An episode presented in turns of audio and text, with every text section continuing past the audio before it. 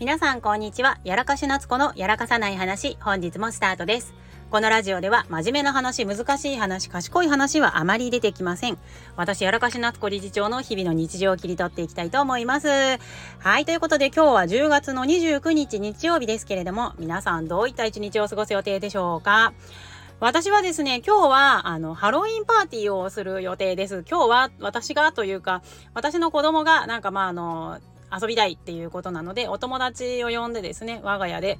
まあ、ハロウィンパーティーという名前のただの遊びをするみたいです。まあ、親な、親はね、あの、それで遊ぶというよりかは、はいはい、じゃあ、かぼちゃのケーキでも作っとこうかね、みたいな、そのぐらいですけれども、今日は今からですね、あの、かぼちゃのケーキを作って、えー、っと、少しね、子供たちに持って帰ってもらうようなおやつを詰め詰めして、なんかその午後のパーティーに備えようかなと思っています。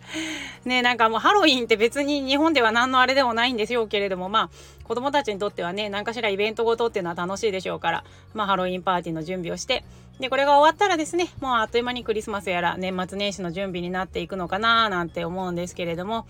まあこういうのもなかなかあの子供が小さいうちしかできないのでね、十分楽しまないとなと思っております。さて、えっと、昨日ですね、私、あの、まあ、ちょっと知り合いの方から、あの、自分のこう、プロフィールをちょっとまとめてほしいというふうに言われて、で、プロフィールの中にも、あの、なんていうんですかね、こう今までの、まあ、お仕事の経歴っていう、履歴っていうんですかね。あの、私が独立してからこの5年間の履歴をまとめてほしいみたいな内容だったんですよ。で、それをまとめることになって、で、まあ、まず私の自己紹介じゃないけど、あの、基本情報ですね。そういったのをまとめて、で、今までどういうことやってきたか、なんで独立して、どういう個人事業を始めて、どういう法人を作って、その法人でこういうことやってみたいなことを、まあ、つらつらつらつら書いてたんですよ。で、書いてたらですね、ページ数がなんか12ページぐらいになっちゃって、ちょっと12ページじゃ多いなと思って、なんとかちょっとこう削って削って削って減らして減らして減らしてとかして、最終的になんか8ページか9ページぐらいになんとかなったんです。で、なったのですけれども、変に中途半端に削っちゃったせいでなんかよくわかんなくなっちゃって、しょうがないから今やっている仕事を、あの、相関関係とかがちょっとあるので、相関図みたいなのを図説を交えて、まあ、作ってお送りしたと。で、最終的に図までついたから、あの、結局ページ数、なんかほぼほぼ12ページとかわらんやんってなったんですけど、まあ、書くことができました。えー、まあ、あの、勤務していた時の経歴ってほとんど履歴っていうんですかね、ほとんど変わらないのに、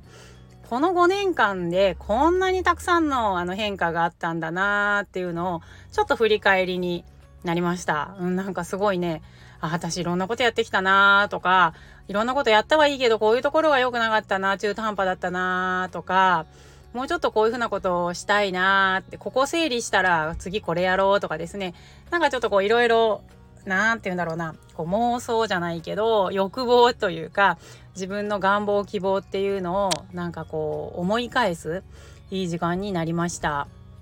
今までの仕事の中で、何て言うんですかね、こう一番記憶に残ってることというか、未だにこう、感動が、こう、あの、頭をよぎるというか、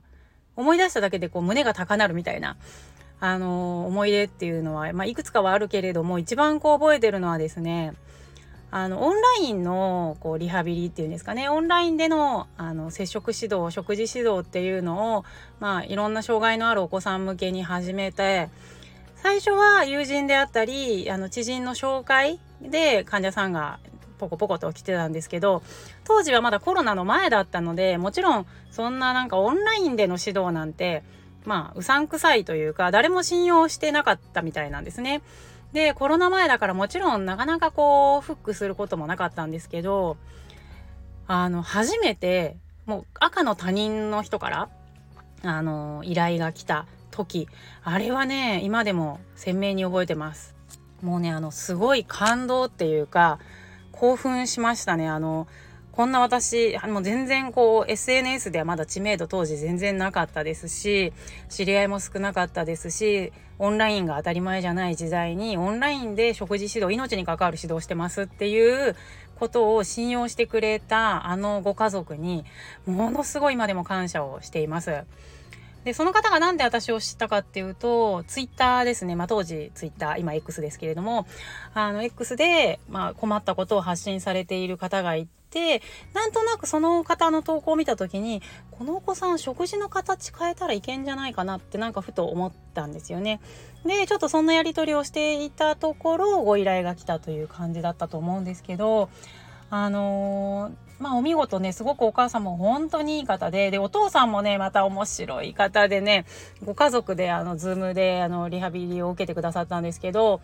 食事の形一つをねあの変えるにしてもあのしっかりと理解してお子さんに合った食事形態をどうやったら作れるかっていうのを、はい、見せてくれました。もう何百キロもね、離れた地域の方だったんですけど、本当にいい出会いだったなと思ってます。で、しかも余談なんですけど、後日談か、後日談なんですけど、なんとその方、私の尊敬する先輩の、あの、クライアントの方だったんですね。で、その方とやり取りしてすごい感動したという話です。で、もちろんその方がしっかりと見てくださってるので、その後問題なく経過したというふうにお話伺ってます。いや、本当なんだろうな。感動しました。はい。そんなことをね、ちょっとあの、過去の私のプロフィール、経歴を見つめ直しながら思い返した次第です。やっぱり自分のやってきた、歩んできた道をしっかりと見直すっていうことは、たまに必要な時間だなぁなんて思って見ておりました。ぜひね、皆さんも一度自分の今までやってきたことに自信を持つためにもですね、あと、振り返って反省して、明日からより良い一歩を踏み出すためにもですね、一度自分の今の立っている位置まで来た地図を書き直してみて、見直してみるといいかもしれないですね。はい。ということでなんかちょっと今日は思い出話に浸りましたけれども、やらかし夏子のやらかさない話、本日はこのぐらいにしておきたいと思います。それじゃあまた、バイバーイ